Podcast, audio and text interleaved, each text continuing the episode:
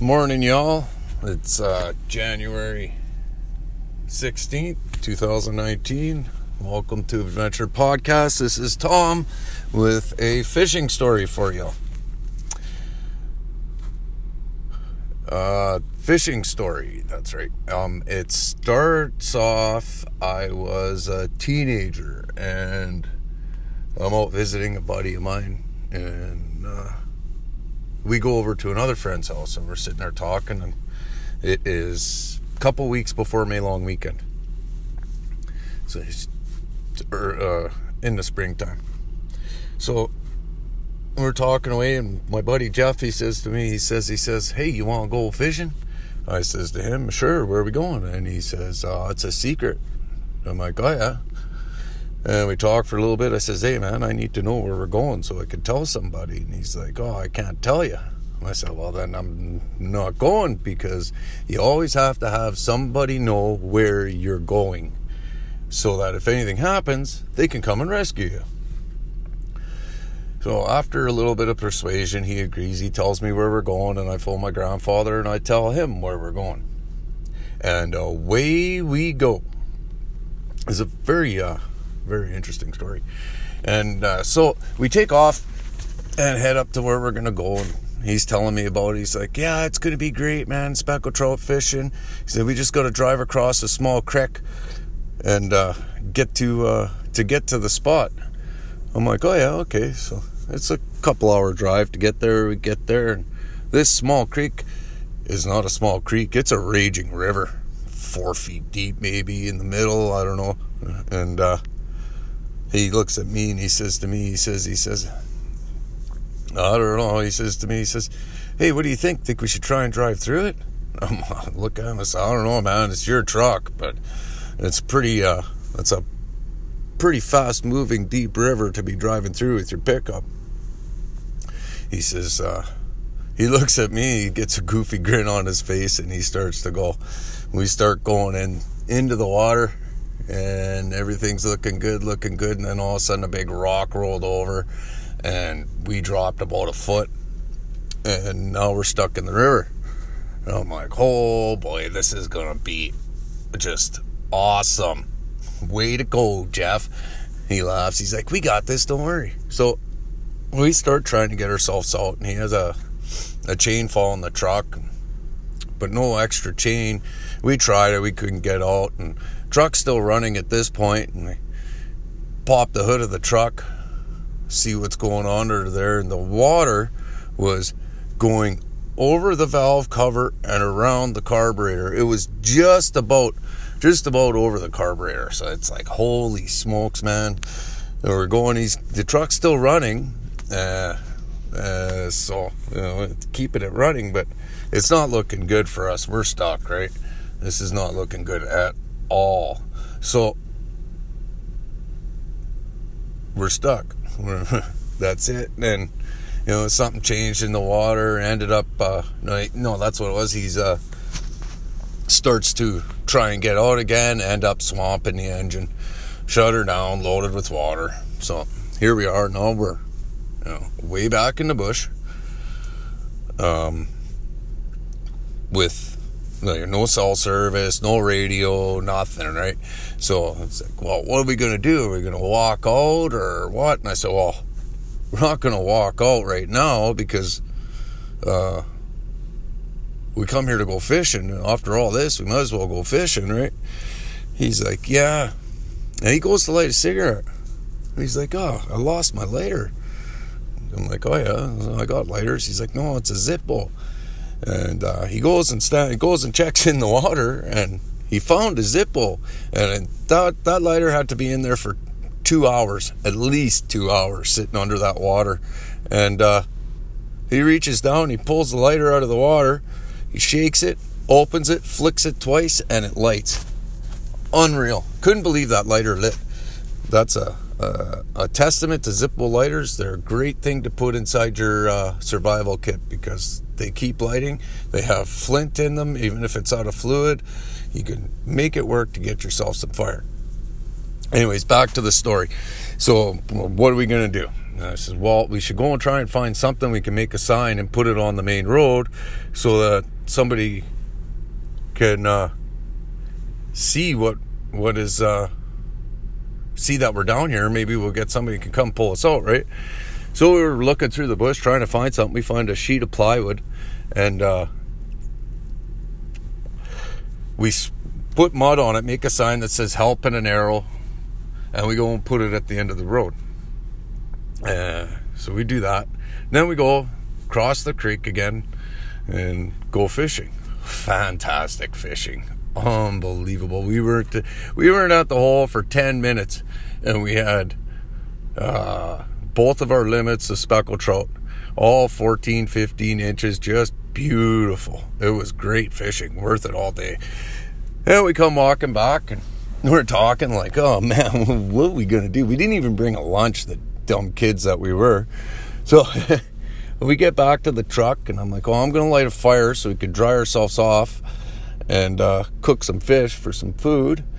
And you know, we'll have to stock up firewood for the night, I guess. And you know, tomorrow comes, nobody comes, we're gonna have to walk out.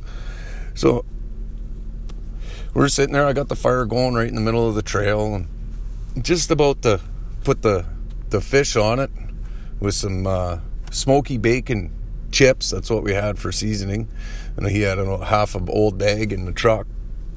So we did, did that, and I was just about to put it on, and then we hear a vehicle coming. I'm like, "Holy smokes! Here comes a truck, big diesel, Cummins diesel. Hear it for 20 miles away. Shows up. There's uh, three Frenchmen in a day cab truck and they pull up and start talking to us. Like, yeah, you need a you need us to pull you out. We're like, that would be great. And luckily, they had a winch. They yanked us out of the water, so it was all good. And it's a day cab truck with three three grown men in it already. My buddy Jeff is, you know, uh, a fairly big guy, and I'm a, a smaller guy. But there's no way we were fitting in there. So we get I give him my grandfather's phone number and tell him to call him and tell him we're stuck in the bush. And we tell him that we're fine, we're gonna spend the night and uh, um, you know, go fishing in the morning and wait for him. So they got the number they leave, we're there, we start gathering up firewood. And there's that old adage where when you're gathering firewood for the night, when you think you've got enough, double it. Now, that is very true because we ran out of firewood throughout the night there. It was, I had to go and get firewood and it's cold. It was, it was, not enjoyable, that's for sure. So, they're sitting it gets even better. This is the the best part of the story, as far as I'm concerned. So we're we're sitting around the fire, picking away at fish, and uh, you know, just bullshitting like normally do, and we start hearing this noise, and it's uh like I don't I almost the best way for me to describe it is uh it sounded like a Native American doing a war cry, like bah, bah, bah, or something, like really high pitched squealing noise. So, like I said, my buddy Jeff, he's a big guy, and I, you know I was what, 150 pounds. So we hear this noise. I'm, what the heck was that? I never heard that before. He's, I've never heard that before either. So grab a flashlight, go to check it out, and my big my big tough buddy there, he's hiding behind me. He's scared.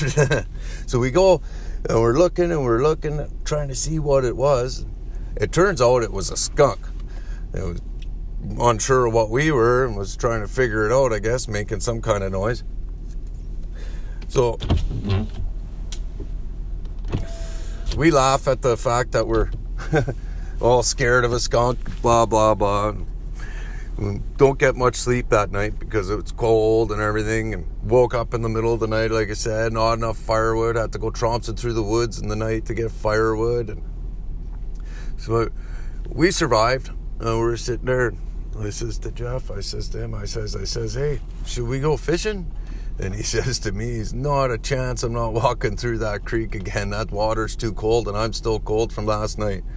I'm like, all right, well, we should uh, start getting this truck ready. So my grandfather's going to show up with engine oil and we can dump the oil out and get that all ready.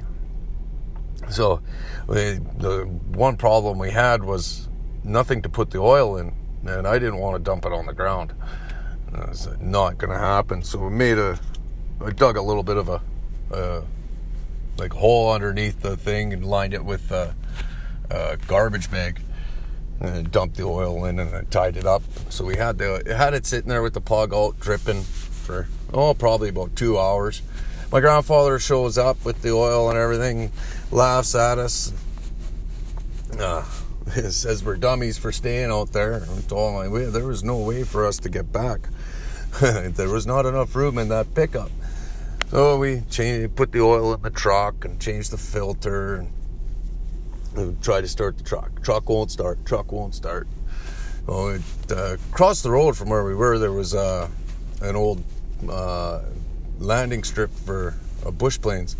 So we dragged it over there and started bump starting it. And after, oh, probably about a kilometer or so, it fired up. We were able to get it going and wound her up. And away we went. So now, now we got the truck all running and everything. And um, uh, we're headed back. I'm with my grandfather. And Jeff, had, my grandfather bought another buddy of ours to, because uh, he knew where we were, exactly where we were. So he was riding with, with Jeff, and we're, he's in front, and we're behind. And he, he goes, and we're maybe oh, 300 yards behind him, and uh, so he's going, and then he passes this spot, and in between us, a mountain lion run across the road. This is significant because um, they say there isn't mountain lions in our area. They swear up and down, but you can't you cannot mistake a mountain lion. It has a six foot tail. it was broad daylight. They seen it on the side of the highway. We seen it cross the highway. So right on. That was cool. That was a very cool experience. We got to see a mountain lion, heard some noises from from a skunk that scared us, and uh, we had a jolly old good time. We ended up coming back with still we still had some fish to come back with. We didn't eat them all, and we had a wonderful trip and a memory that will last a lifetime. Uh, now, I want to stress the fact that when you go out to the woods make sure you tell somebody where you're going and when you plan on being back. Because if we didn't tell my grandfather where we were, well, we got lucky because those uh, three Frenchmen come in. But if they didn't come in and I we didn't tell anybody, I didn't tell my grandfather where we went, we wouldn't have had any way of uh, anybody coming to rescue us. So make sure, I cannot stress this enough, make sure you tell somebody where you're going and when you'll be back. It gives yourself a safety net. You all have a good day now you're here. Be safe out there.